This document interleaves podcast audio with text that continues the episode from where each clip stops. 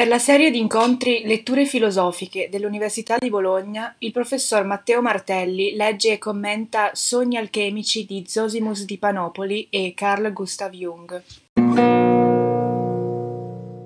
Non parleremo però di sogni in senso generico e non parleremo nemmeno di sogni, diciamo, di una persona qualunque, se volete, una persona eh, comune, ma parle- parleremo dei sogni di, di un alchimista di un alchimista che è vissuto all'incirca 1500 eh, anni fa, è conosciuto con il nome di Zosimo eh, di Panopoli e vedremo fra un attimo, eh, fu attivo nell'Egitto greco-romano tra il III ed il IV secolo d.C.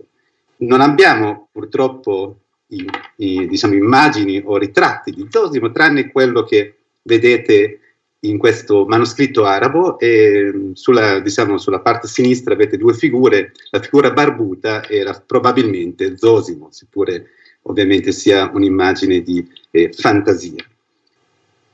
La lettura, diciamo, di, eh, di, dei sogni di Zosimo, di alcuni passi di, tratti dai sogni di Zosimo, sarà accompagnata dalla lettura di alcuni passi tratti eh, dall'opera di un'altra figura eh, fondamentale, diciamo, eh, nella storia del pensiero occidentale, una figura che eh, vi, vi, è vissuta e ha eh, operato molti secoli dopo Zosimo. Si tratta dello psicoanalista, psichiatra, eh, filosofo, diciamo, svizzero, Carl Gustav Jung, che appunto, come molti di voi sanno, è fondatore della cosiddetta psicoanalisi eh, del, diciamo, del profondo.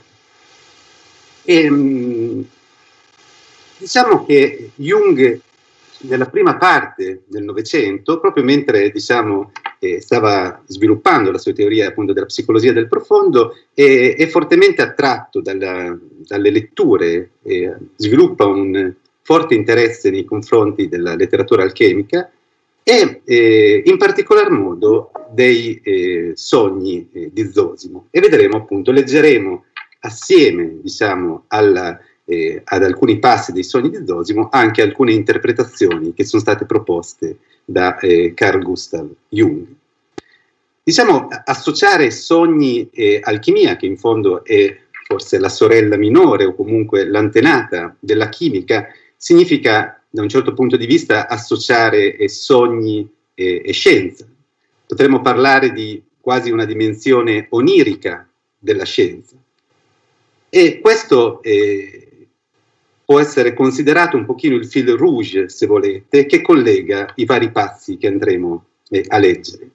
Ovviamente il tema del rapporto fra eh, sognare e fare scienza, fra sogni e scienza, è un tema complesso, un tema che Oggi eh, non intendo assolutamente eh, sviluppare in modo né approfondito né esaustivo. Quello che vorrei fare è, è diciamo, condividere con voi alcuni pensieri, alcune riflessioni che ho eh, io stesso sviluppato leggendo e rileggendo questi testi e anche ehm, nello stesso tempo, diciamo, magari dare qualche spunto eh, di riflessione anche per quando queste letture saranno eh, terminate.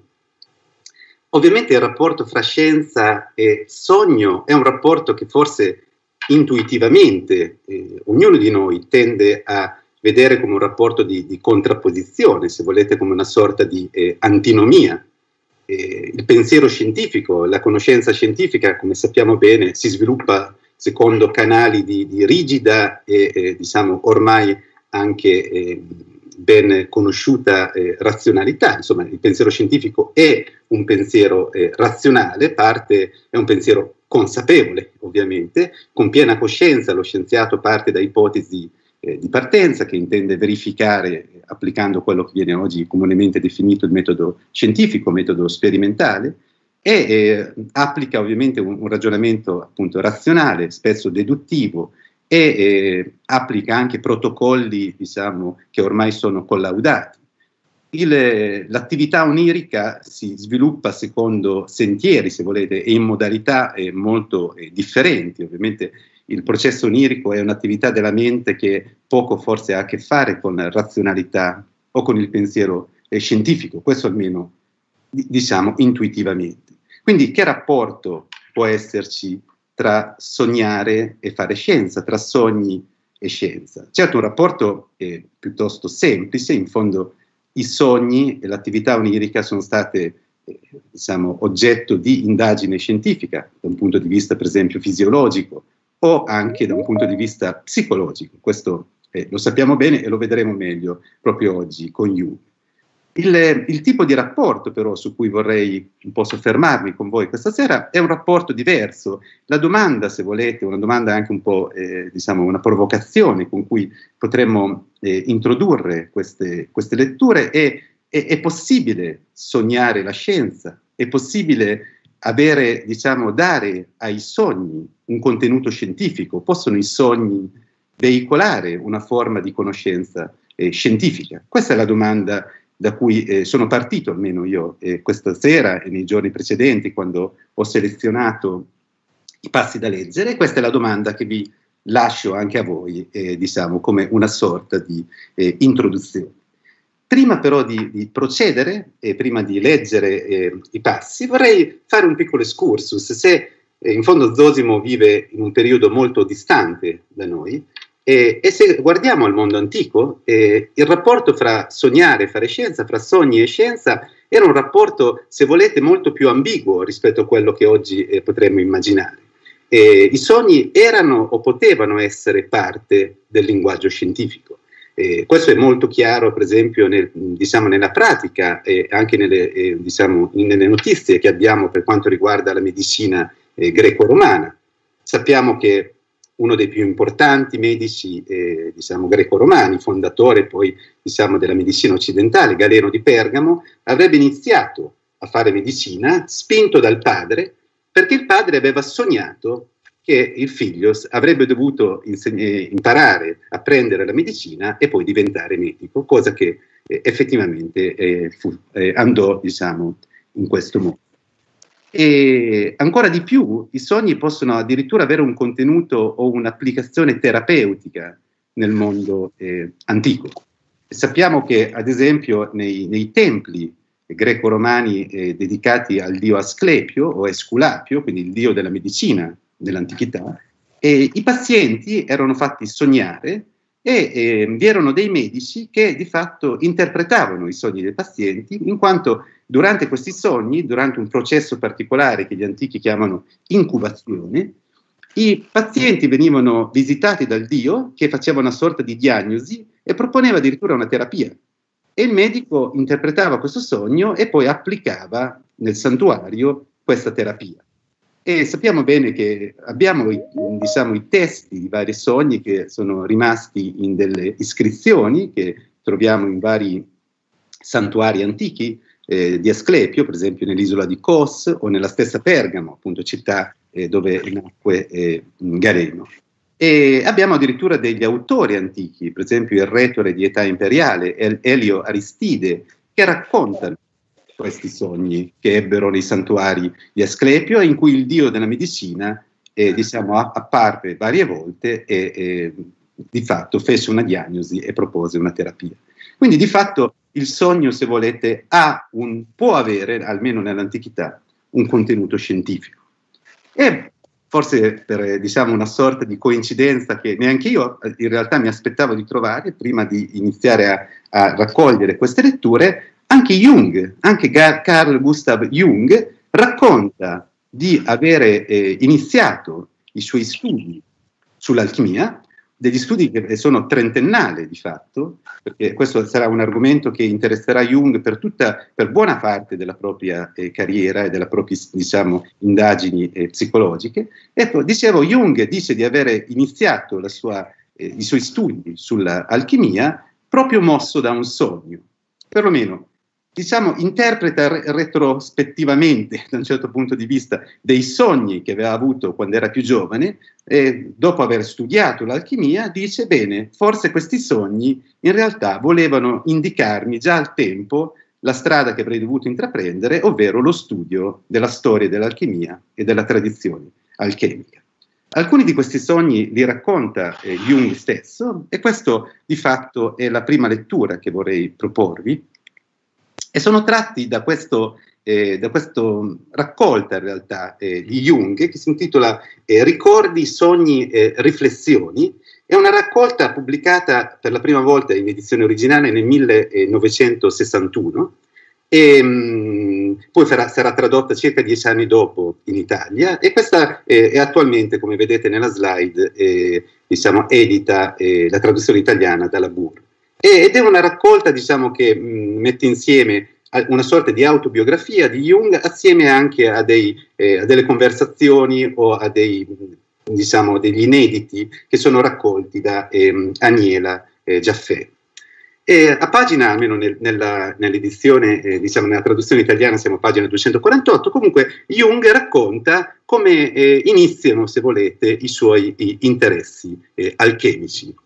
E ci scrive, prima di scoprire l'alchimia, avevo avuto una serie di sogni che trattavano sempre lo stesso tema. Dietro la mia casa c'era ancora una casa, cioè un'altra ala o una dipendenza che mi era sconosciuta. Ogni volta nel sogno mi sorprendevo perché non conoscevo questa casa, nonostante in apparenza fosse sempre stata lì. Finalmente venne un sogno nel quale io mi recavo nell'altra ala. Vi scoprivo una magnifica biblioteca, risalente in gran parte al XVI e XVII secolo. Grandi e spessi volumi in foglio, rilegati in pelle di cinghiale erano allineati alle pareti. Tra essi v'era un certo numero di libri decorati con strane incisioni in rame che riproducevano strani simboli come non avevo mai visto prima. Allora non sapevo a che cosa si riferissero. Solo molto più tardi li riconobbi come simboli alchemici. Nel sogno sentivo solo l'indescrivibile fascino che emanava da essi e da tutta la biblioteca. Si trattava di una collezione di incunaboli medievali e di stampe del XVI secolo. L'ala sconosciuta della casa era una parte della mia personalità, scrive Jung, un aspetto di me stesso. Rappresentava qualcosa che mi apparteneva, ma della quale allora non ero cosciente. Essa, e in particolare la biblioteca, si riferivano all'alchimia, della quale ero totalmente ignorante, ma che presto avrei studiato. Circa 15 anni dopo avevo raccolto una biblioteca molto simile a quella del sogno. Quindi questo primo sogno che Jung racconta si presenta come una sorta di premonizione, se volete, di quello che poi sarebbero stati i studi alchemici che lo stesso psicoanalista avrebbe intrapreso. Continua Jung, fu nel 1926 all'incirca che feci il sogno fondamentale che anticipò il mio incontro con l'alchimia. Ero nel sud Tirolo in tempo di guerra.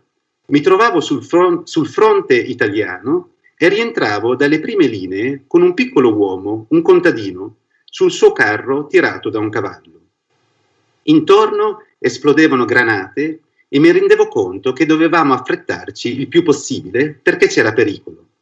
Dovevamo attraversare un ponte e poi passare attraverso un tunnel la cui volta era stata parzialmente distrutta dalle granate. Arrivando alla fine del tunnel, vedevamo dinanzi a noi un paesaggio soleggiato e riconoscevamo la regione di Verona. La città era ai miei piedi, radiosa nella luce del sole. Ne provavamo sollievo e avanzavamo nel verde, nella, nella fertile pianura lombarda. La strada portava attraverso un'incantevole campagna primaverile. Vedevamo i campi di riso, gli olivi, le vigne, poi, lungo la strada, diagonalmente, vedevo un grande edificio, un castello di grandi proporzioni, piuttosto, pi, piuttosto simile a un palazzo ducale dell'Alta Italia. Appena giungevamo nel mezzo del cortile, di rimpetto all'entrata principale, avveniva qualcosa che non ci aspettavamo. Con un sordo fragore, tutti e due i portoni si chiudevano. Il contadino balzava da cassetta ed esclamava: Ora siamo prigionieri del, del XVII secolo. Rassegnato pensavo: Già, è così, ma che cosa si deve fare? Ora saremo prigionieri per anni. Poi mi veniva in mente un pensiero consolante: un giorno, dopo anni, sarò di nuovo fuori. pensiero che forse molti di noi hanno avuto in questi mesi. Dopo questo sogno mi misi a frugare in poderosi volumi di storia mondiale, di religione, di filosofia, senza trovare nulla che potesse aiutarmi a capirlo. Solo molto tempo dopo mi resi conto che si riferiva all'alchimia, poiché questa scienza raggiunse il culmine nel secolo XVII. Qui finisce la, il primo passo di Jung che volevo leggervi. Dunque, eh, di fatto Jung racconta attraverso questi sogni come eh, una sorta di parte della sua eh, personalità o della sua coscienza di cui lui non era ancora consapevole, già lo spingeva ancora prima di iniziare a studiare l'alchimia ad avvicinarsi a questa, a questa disciplina. E que- tutti questi sogni che diciamo, hanno come immagini dominanti quella di una biblioteca, quella di eh, libri antichi, soprattutto del XVI e XVII secolo, quella di simboli che poi eh, Jung riconoscerà come simboli alchemici, addirittura nell'ultimo sogno rimanere intrappolati all'interno di questo palazzo, eh, sono tutte prefigurazioni, diciamo, di, dello studio che eh, Jung dedicherà alla tradizione alchemica, che ovviamente, soprattutto nel XVI e XVII secolo, avrà il momento di maggiore eh, fulgore, di acme, se volete, il momento di maggiore sviluppo. L'alchimia però, e Jung lo sapeva bene, ha una origine molto più antica rispetto a testi del XVI e XVII secolo, e lo stesso Jung di fatto si avvicina all'alchimia e non attratto da testi così recenti, fra virgolette. Il primo eh, testo di alchimia che eh, Jung leggerà sarà un testo di alchimia taoista, quindi un testo di fatto cinese, eh, il libro del fiore d'oro, che gli sarà donato, gli era stato donato da un sinologo eh, amico di Jung, Richard eh, Wilhelm, scusate, che, eh, per cui addirittura Jung scriverà un necrologio a un certo punto. E, e dopo questo interesse nei confronti dell'alchimia cinese, Jung si muoverà proprio eh, diciamo, a investigare, a studiare le fasi iniziali della storia dell'alchimia eh, occidentale e non quella appunto orientale e si soffermerà sulla figura di eh, Zosimo eh, di Panopoli. E questi che vedete sono gli studi principali che Jung pubblica sull'alchimia, pubblica Psicologia Alchimia, Studi sull'alchimia e poi il Mysterium Conjunctionis, che è l'ultima opera diciamo, eh, in cui Jung eh, sviluppa in modo sistematico la sua idea sul rapporto fra alchimia e psicologia. Come vedete nel secondo di questi, di questi eh, scritti eh, mh, c'è uno studio dedicato in modo esplicito ai sogni alchemici o alle visioni eh, di Zosimo e di Panopoli. Ehm, abbiate ancora eh, un attimo di eh, pazienza, diciamo, Pri- prima di eh, eh, leggere dei passi di Zosimo, vi vorrei dare qualche, qualche informazione eh, di base, visto che non è proprio forse l'autore in cui eh, molti di noi si imbattono facilmente, non è sicuramente uno degli autori più noti dell'antichità. Chi è Zosimo di Panopoli? Zosimo di Panopoli è il primo alchimista di cui abbiamo notizie abbastanza sicure, certe, della, della tradizione alchemica eh, occidentale. Vi dicevo che fu attivo nel, nell'Egitto greco-romano nel III-IV secolo eh, d.C. e ehm, diciamo, era originario di Panopoli. Panopoli è una città eh, al sud dell'Egitto, nella parte dell'Egitto che gli antichi chiamavano l'Alto Egitto, ed è una città particolarmente importante, in quanto il III e il IV secolo è un, è un momento di grandi cambiamenti nell'antichità, abbiamo la diffusione diciamo, della religione cristiana, abbiamo forti spinte eh, di correnti mistico-filosofiche, l'ermetismo, lo gnosticismo, e sicuramente Zosimo è fortemente influenzato da, questi, da queste correnti, anche in quanto eh, parte della propria attività la svolse proprio in una, città come Panopoli, che gli antichi eh, di, definiscono a volte come un baluardo del paganesimo. Comunque Zosimo viaggiò molto in Egitto, si recò anche a nord, eh, si racconta per esempio di aver visto eh, una, eh, un forno utilizzato per procedimenti alchemici nel Tempio di Menfi e andò eh, ovviamente ad Alessandria, che era un pochino la capitale eh, de- della cultura scientifica e filosofica del tempo. Nonché luogo ricchissimo di eh, biblioteche. Sappiamo che Zosimo scrisse 28 libri di alchimia, e quindi una, diciamo, una produzione molto eh, ricca. E non tutti ci sono giunti, alcuni sono andati perduti, eh, però questi libri ebbero un grandissimo, eh, un grandissimo successo nell'antichità, una grande fortuna, tanto che furono tradotti in varie lingue nei secoli successivi.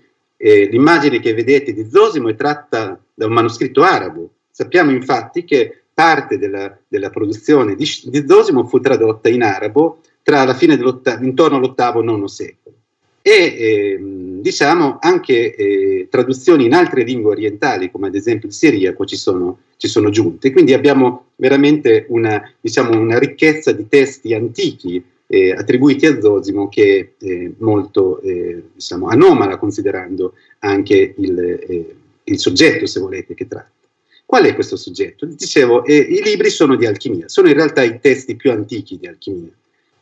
L'alchimia che cos'è? E questo è un tema che ritornerà eh, leggendo anche i passi di Jung.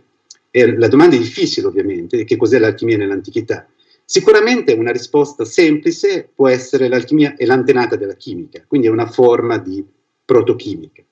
E infatti eh, buona parte, de, o, diciamo una, eh, sicuramente una parte consistente, rappresentativa del, dei testi di Zosimo, trattano di questioni tecniche. Questioni tecniche che riguardano soprattutto procedimenti di colorazione, quindi come colorare tutta una serie di sostanze, principalmente eh, i metalli, e come trasformarli appunto in metalli preziosi. Il mito un po' dell'alchimia, quello della trasmutazione eh, metallica.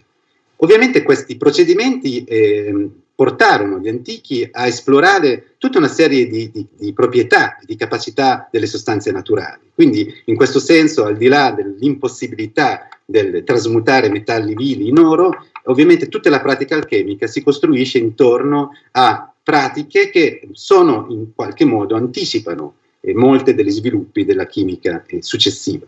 Abbiamo classificazioni delle sostanze, abbiamo moltissimi operazioni proprio pratiche che venivano fatte nelle botteghe eh, dell'antichità. Abbiamo la descrizione di eh, vari e numerosi strumenti eh, alchemici come l'alambicco, i forni, eh, sost- diciamo, eh, strumenti per colorare le foglie metalliche. Quindi diciamo, il cotè tecnico che emerge da queste opere di Zosimo è una, diciamo, una, un cotè importante, appunto, e che può essere in qualche modo assimilato a una forma di scienza chimica dell'antichità.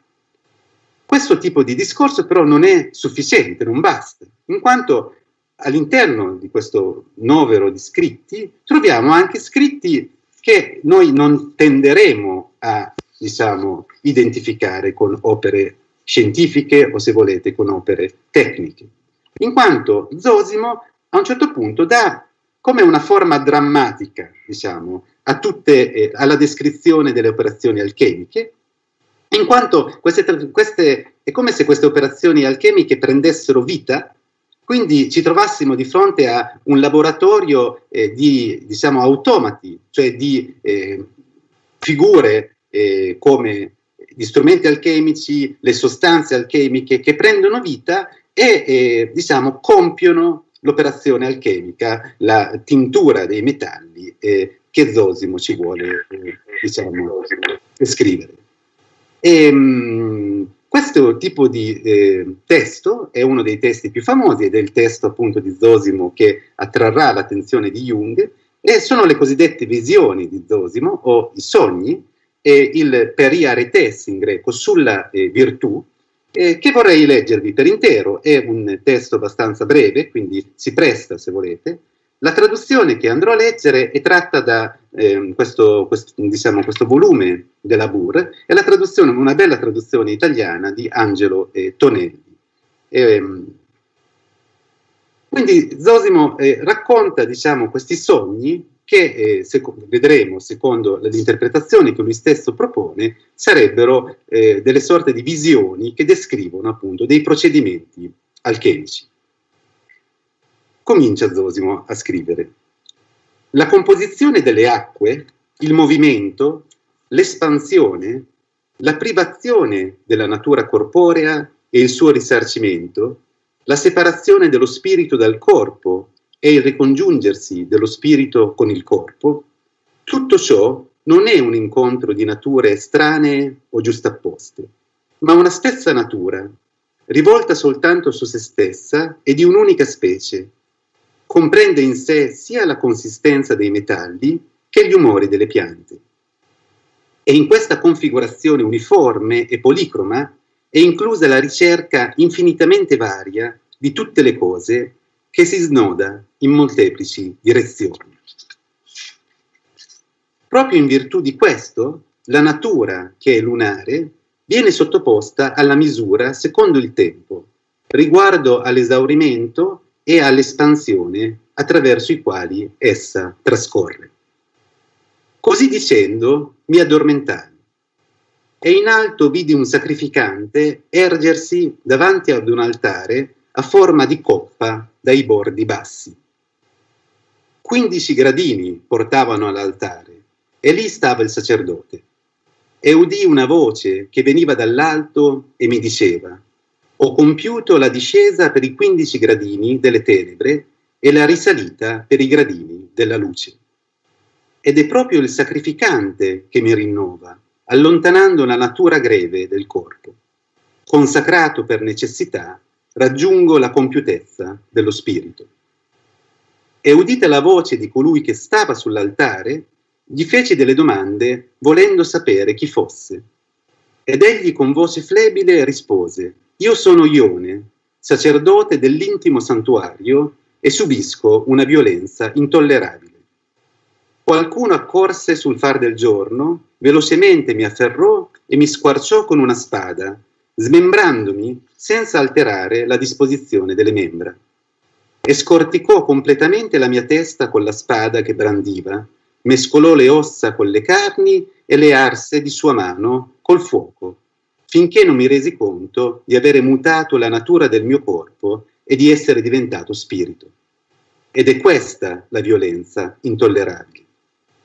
E mentre ancora mi raccontava queste cose e io lo forzavo a dire, i suoi occhi divennero come sangue e vomitò tutte le sue carni. E lo vidi davanti ai miei occhi, omuncolo, privo di una parte di se stesso, e coi suoi stessi denti si masticava e si esauriva in sé. E spaventato mi destai e riflettevo, non è forse così che si compongono le acque? Pensai di aver inteso bene. E nuovamente fui colto dal sonno.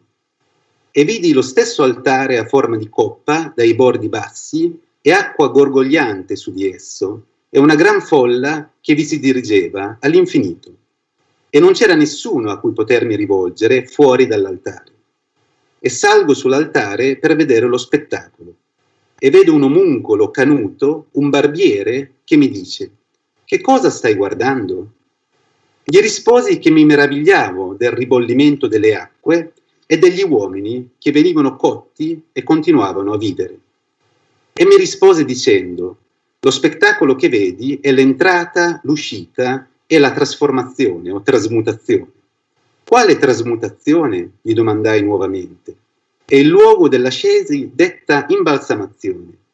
Gli uomini che vogliono raggiungere la virtù entrano qui dentro e diventano spiriti, fuggendo la natura corporea. Anche tu sei spirito? Sia spirito, sia guardiano di spiriti, fu la sua risposta.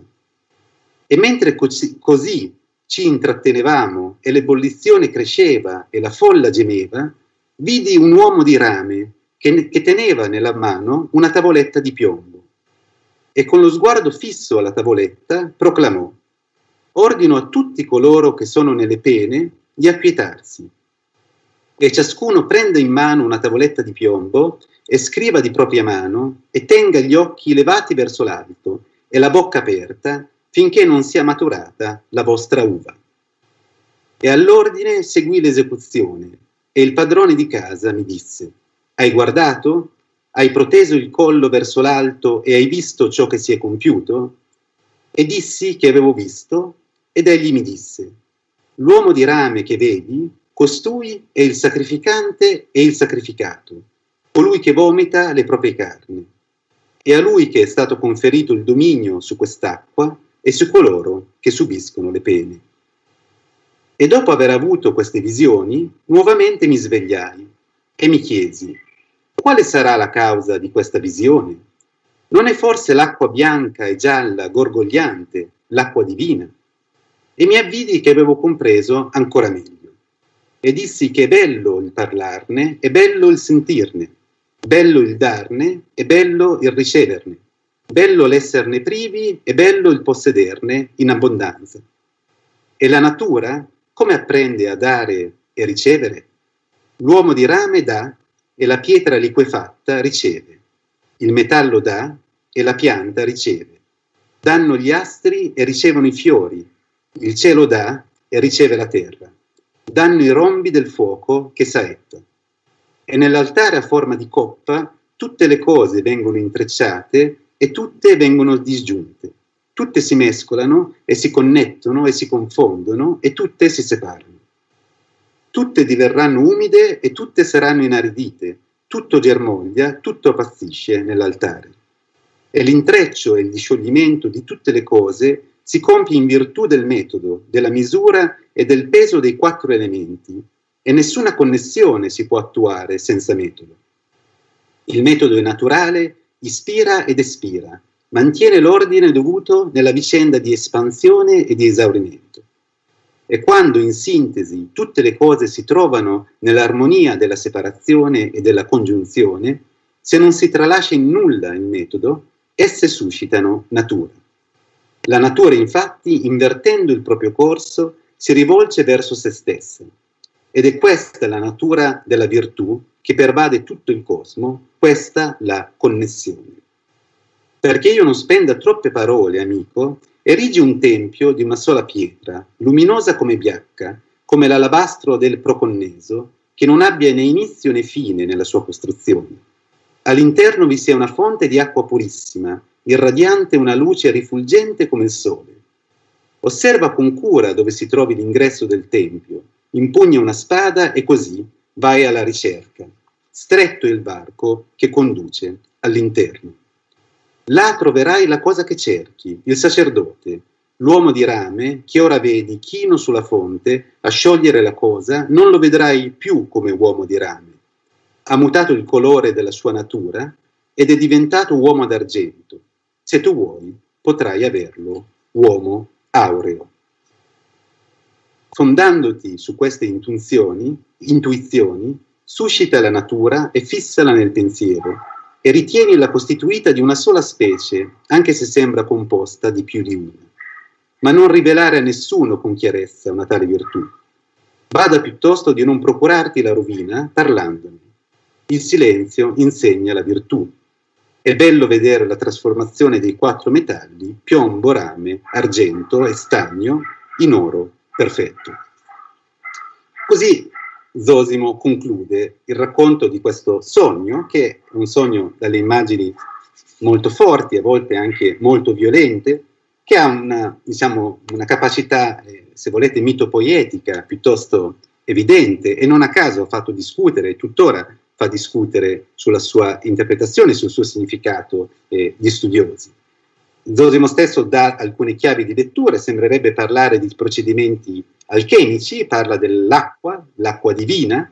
L'acqua divina era anche una sostanza tintoria che gli antichi alchimisti producevano, abbiamo anche delle ricette che eh, ci, ci diciamo, raccontano come veniva prodotta, sono state persino testate in laboratorio e si è visto che effettivamente colorano i metalli trasformandoli, comunque eh, dando loro un aspetto dorato. Però questa, la, la, produzione di, questa, di, quest'acqua, mischiando gli ingredienti che sono personificati all'interno del sogno e, e subiscono questa violenza, potrebbe essere una lettura tecnica e ovviamente gli, gli, uomini di rame e di piombo che entrano in quest'acqua sarebbero gli elementi, i metalli stessi che l'alchimista voleva trasformare, ma diciamo questo tipo di lettura non è l'unica ovviamente lettura possibile e non è certamente la lettura che eh, propone Carl Gustav Jung, Jung, come vi dicevo, dedica una serie di eh,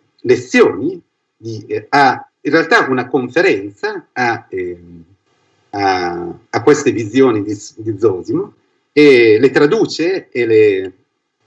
Scusate, questa serve dopo. Le traduce e le commenta in questa, prima in una conferenza che tiene ad Ascona eh, nel 1937. Poi, diciamo, la versione scritta di questa conferenza sarà appunto eh, riveduta e ampliata, ed è la versione che avete nella, nella raccolta di, di, studi di Jung sull'alchimia pubblicata dalla Boringhieri. E, mh, mm, vi vorrei leggere soltanto, eh, e, e, concludo con questo, la conclusione con cui eh, Jung, eh, diciamo, chiude il suo saggio sulle visioni di Zosimo un elemento importante eh, è che mh, Jung dice che queste visioni, questi sogni sono particolarmente interessanti in quanto sono, eh, diciamo, sicuramente delle esperienze vissute. Dice, mentre altri scritti alchemici eh, usano delle allegorie, delle visioni, ma non sono, diciamo, delle composizioni a posteriori, quindi sono di fatto, ehm, non, non, non raccontano delle esperienze oniriche reali, Zosimo invece, secondo Jung, nel testo che abbiamo appena letto, racconta un qualcosa che egli ha effettivamente sognato. E così conclude la, diciamo, il, eh, il suo, eh, la sua analisi della, eh, del passo, delle visioni, dei sogni di, Jung, di Zosimo che abbiamo appena letto. Questa è diciamo, la conclusione dello studio di Jung. Jung scrive, Poiché nell'alchimia si tratta di un, mes- di un mistero di tipo spirituale e insieme psichico, nulla, non vi è nulla di sorprendente nel fatto che sia proprio un sogno a rivelare a Zosimo la composizione delle acque. Il suo è un sonno di incubazione, il suo sogno è un sogno inviato da Dio. L'acqua divina è l'alfa e l'omega dell'opera alchemica, cercata e desiderata disperatamente dai filosofi. Il sogno appare perciò come una spiegazione drammatica della natura di quest'acqua. La drammatizzazione illustra con immagini drastiche il processo doloroso e violento della trasformazione, che è allo stesso tempo causa ed effetto dell'acqua. Anzi, più propriamente, ne è la vera essenza. Il dramma mostra come il processo divino si manifesti nell'ambito della nostra capacità umana di comprensione è come l'uomo faccia esperienza della trasmutazione divina, ossia nei termini di pena, tormento, morte e trasformazione. Il sognatore descrive come si comporterebbe e quali sensazioni avrebbe l'uomo che incappasse nel ciclo divino di morte e rinascita. In qual modo il Dio nascosto colpirebbe le creature umane, se a un mortale mai riuscisse di liberare, tramite l'arte alchemica, il guardiano degli spiriti, questa è una citazione, dal suo oscuro domicilio. Nei testi non mancano cenni a pericoli insiti in un'esperienza del genere.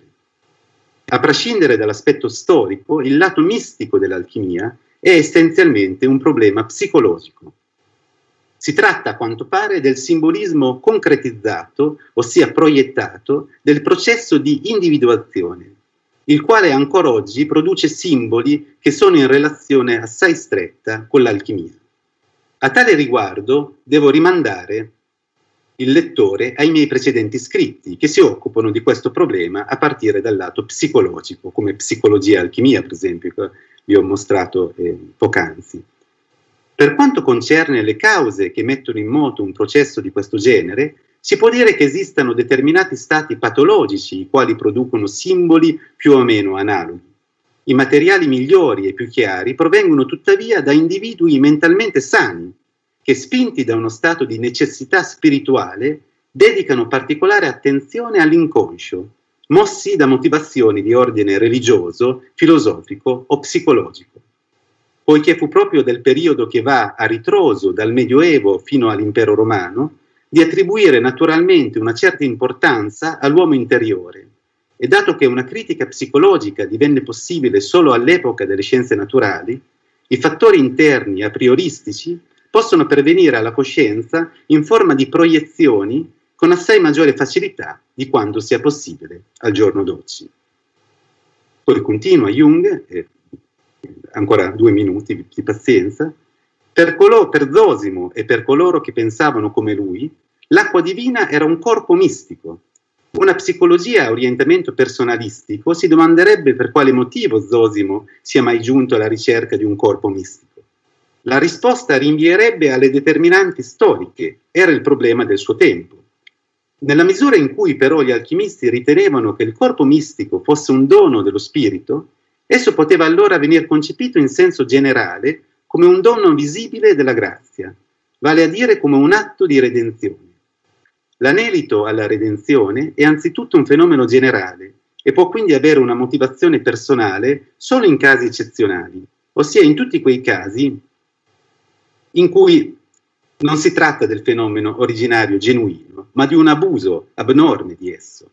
Coloro che amano ingannare se stessi, siano essi isterici o normali, in tutti i tempi sono stati capaci di abusare di ogni cosa al fine di aggirare la necessità della vita, di scansare doveri imprescindibili. Si danno per esempio l'apparenza di andare alla ricerca di Dio per non dover affrontare la verità di essere dei comuni egoisti. In simili casi vale la pena di domandare perché mai cerchi l'acqua divina? Non abbiamo però alcun motivo di supporre che gli alchimisti nel loro insieme fossero degli illusi di questo genere bensì quanto più cerchiamo di approfondire le oscurità del loro pensiero, tanto più dobbiamo riconoscere loro il diritto di fregiarsi del titolo di filosofi. In ogni tempo l'alchimia è stata una delle grandi ricerche dell'uomo verso l'irraggiungibile, o così perlomeno la definirebbe il nostro pregiudizio razionalistico. L'esperienza religiosa della grazia è tuttavia un fenomeno irrazionale, altrettanto indiscutibile dell'esperienza del bello e del buono è un dato di fatto istintivo che non si può ridurre a una eziologia personale, non più dell'intelligenza, della musicalità o di qualsivoglia, qualsivoglia altra disposizione innata.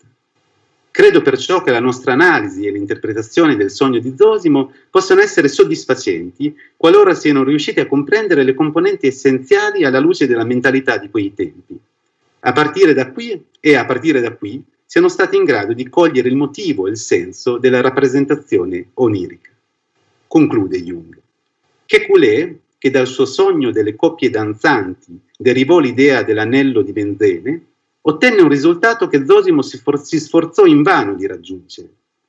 La composizione delle acque di Zosimo non si è profilata con altrettanta chiarezza del benzene inventato da Kekulé.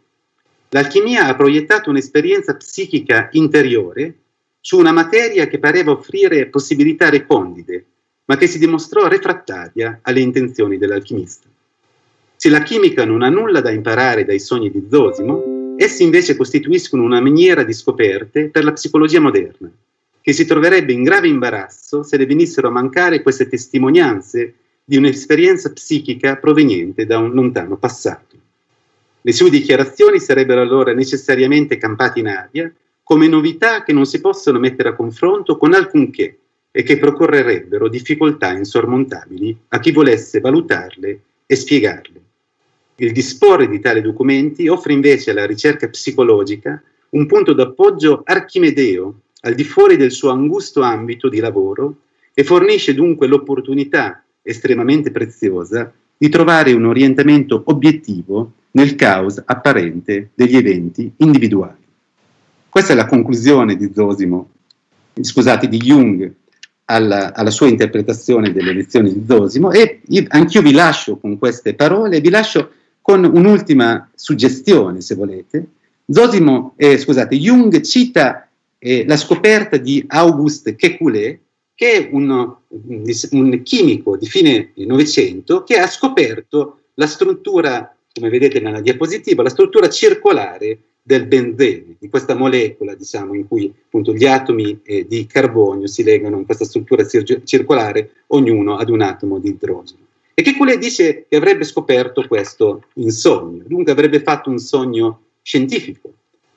Jung ci dice i sogni di Zosimo forse non hanno lo stesso grado di scientificità, anche Zosimo vorrebbe esplorare la materia, ma non riesce a farlo con lo stesso rigore, però nello stesso tempo eh, Jung conclude eh, questi sogni eh, sono proiezioni di un inconscio come quello di Zosimo sulla materia che egli stesso tenta di diciamo, eh, manipolare e per questo, e proprio in questo, rappresentano, secondo, secondo Jung, una eh, testimonianza fondamentale, una testimonianza storica fondamentale di quello che Jung stesso definiva il processo di individuazione e che quindi sono per uno psicologo più per un chimico, più che per un chimico, una fonte di studio eh, ricchissima.